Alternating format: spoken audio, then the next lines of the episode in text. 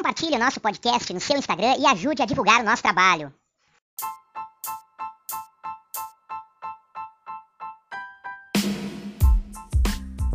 O tema que nós vamos tratar é o tema 722.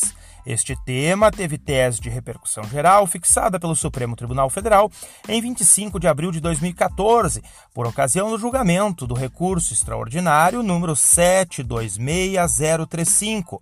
Neste julgamento, o STF fixou tese no sentido de que compete à Justiça Federal Comum processar e julgar mandado de segurança quando a autoridade apontada como coatora for a autoridade federal, considerando-se como tal também os dirigentes de pessoa jurídica de direito privado investidos de delegação concedida pela União. É neste caso que enquadram-se, por exemplo, os dirigentes de universidades e faculdades privadas quando forem demandados pela via do mandado de segurança.